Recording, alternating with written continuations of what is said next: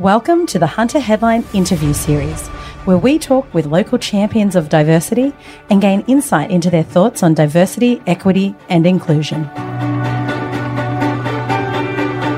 Hi, I'm Kirsten Molloy, President of the Equal Futures Project, and thanks for listening to our Hunter Diversity podcast season, in partnership with Hunter Headline.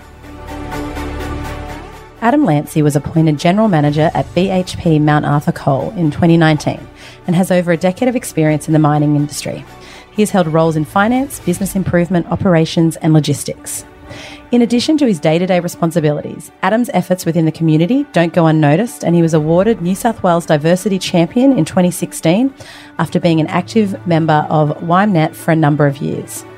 Throughout his role, he has participated in their mentoring program. YMnet aimed to support, nurture, promote, connect and empower the women of the New South Wales minerals industry. Adam knows that supporting networks like this make for good business, as more diverse and inclusive workforces perform roughly 15% better than those who aren't in terms of safety and productivity. Adam has two daughters and is keen to ensure they have the opportunity to choose as many career pathways as possible, including the mining industry. That's part of the reason he is a strong supporter and promoter of diversity in the mining industry. Welcome, Adam. Thanks so much for joining us. No worries. Thanks for having me, Holly.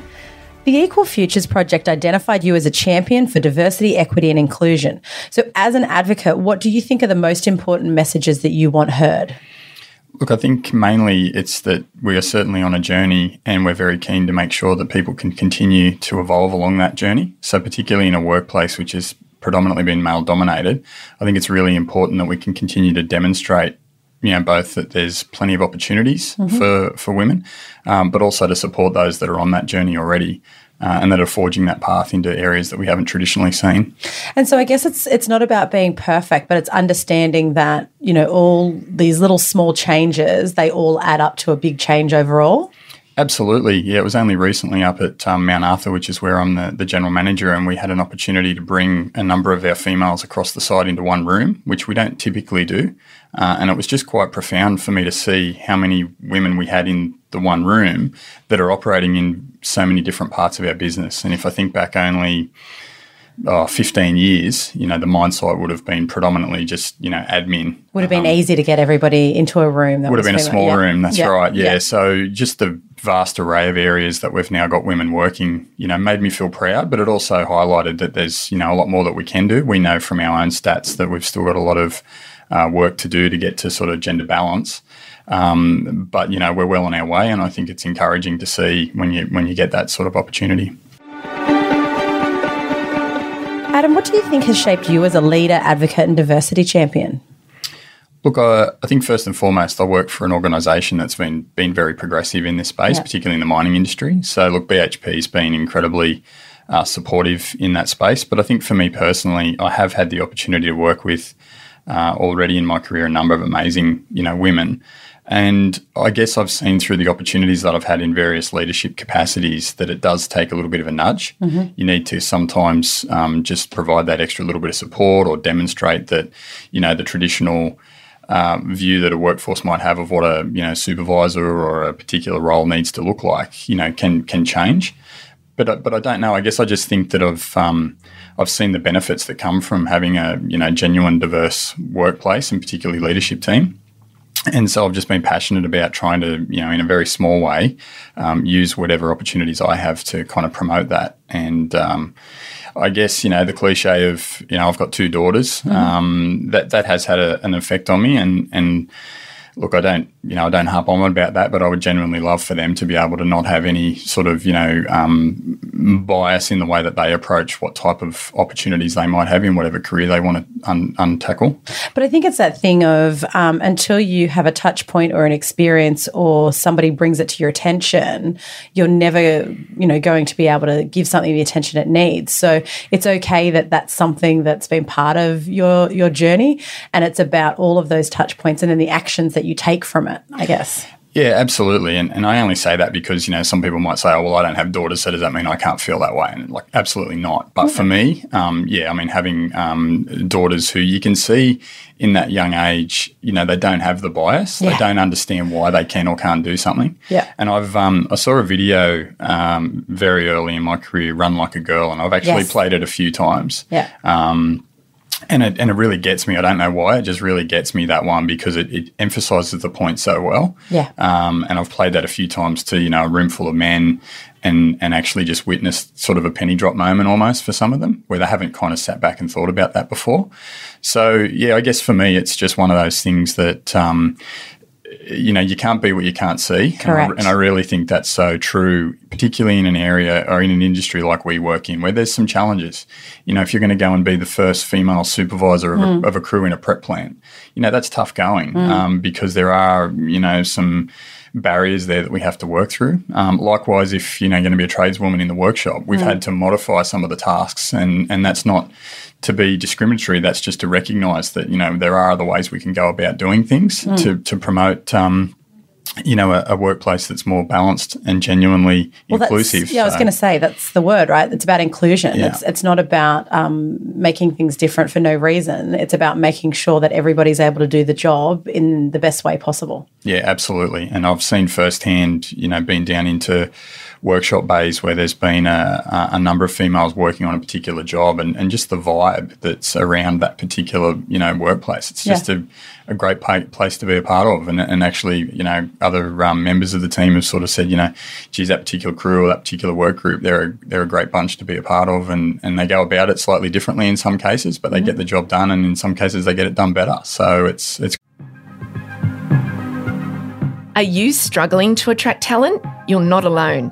But getting remuneration and benefits right is your first step to attracting and retaining the people you need.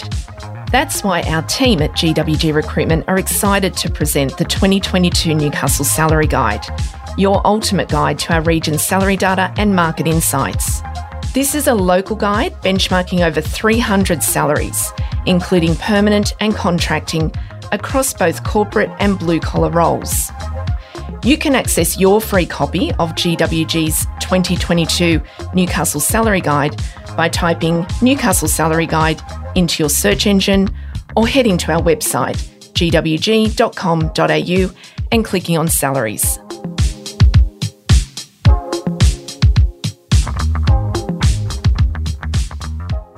It's great to see. So following on from that, what do you think is the most important change we should make as a community to improve inclusiveness and belonging? I think the most important change is to just talk about it all the time. So, we have some great opportunities with things like International Women's Day and those sorts of things, but we need it to just become mainstream. Yeah. So I think, that would just essentially get us past this it being something special and just becoming just, we don't talk about it as much because it's just accepted that that's the way that it is. Obviously, that is a little way off. I get that. But I think if we can just basically move past the why, why do we need to keep explaining why diversity is important? Yep.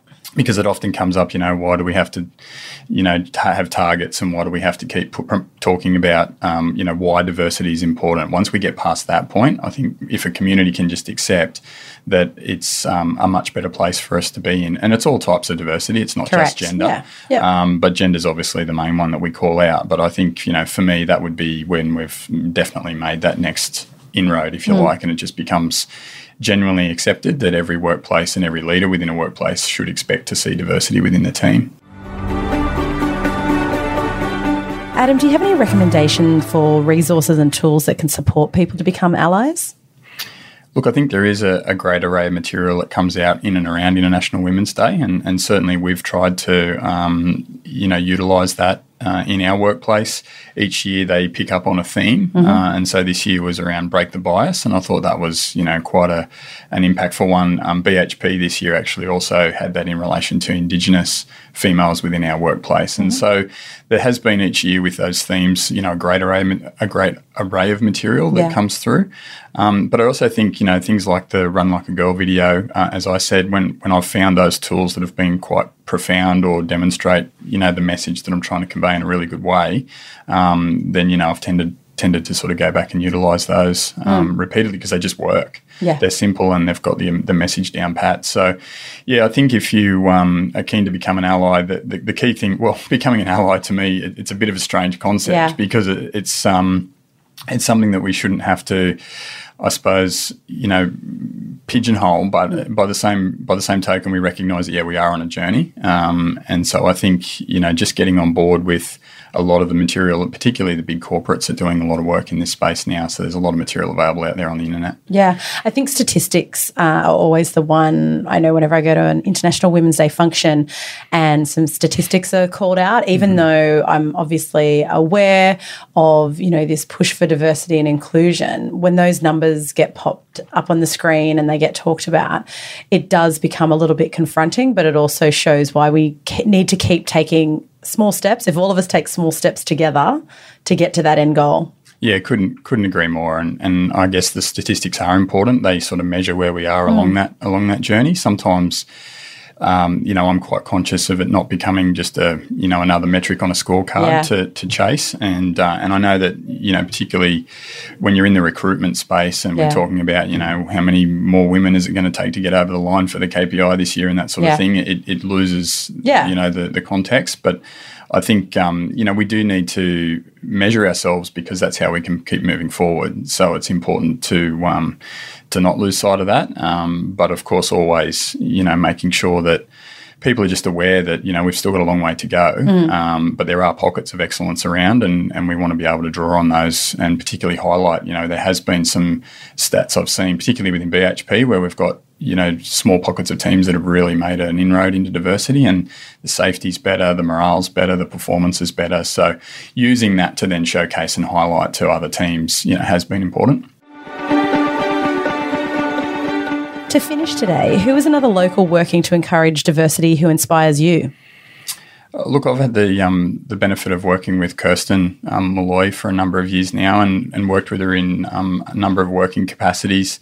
But she's certainly been someone who I've had a number of good chats with in and around diversity, and particularly in the mining industry. She's worked on the peripheral and involved in the industry for some time as well, and seen, you know, some of those challenges firsthand, and her, you know, herself working her way through to some leadership capacities has been somebody who, yeah, I've had some really good chats with Kirsten around, you know, what else can we do? And obviously this Equal Futures Project that she's set up, and she's been quite motivated in that space. So I've just found that to be a great opportunity to just bounce off ideas and talk about some of those challenges. And she's really been quite passionate, and obviously her to speak at some of the breakfasts on International Women's Day and that sort of thing. So, yeah, she'd be one that I'd call out that, for me personally, I've had a bit to do with.